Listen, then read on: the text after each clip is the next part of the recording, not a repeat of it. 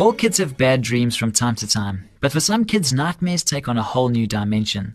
Good day, and thank you for joining us for the Focus on the Family Minute. It's not unusual for kids to wake up in the night crying from a bad dream.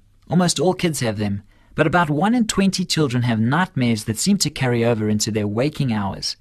They find themselves stuck somewhere between a deep level of sleep and a form of sleepwalking. Doctors call these dreams night terrors, and they can be the most frightening form of dreaming there is. When this happens, don't allow yourself to panic. Instead, calmly reassure your child that he's only dreaming.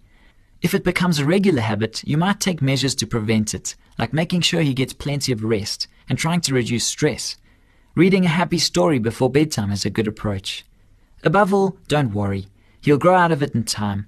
For more information on family issues, please call Focus on the Family in South Africa on 031 716 3300 or log on to our website at safamily.co.za.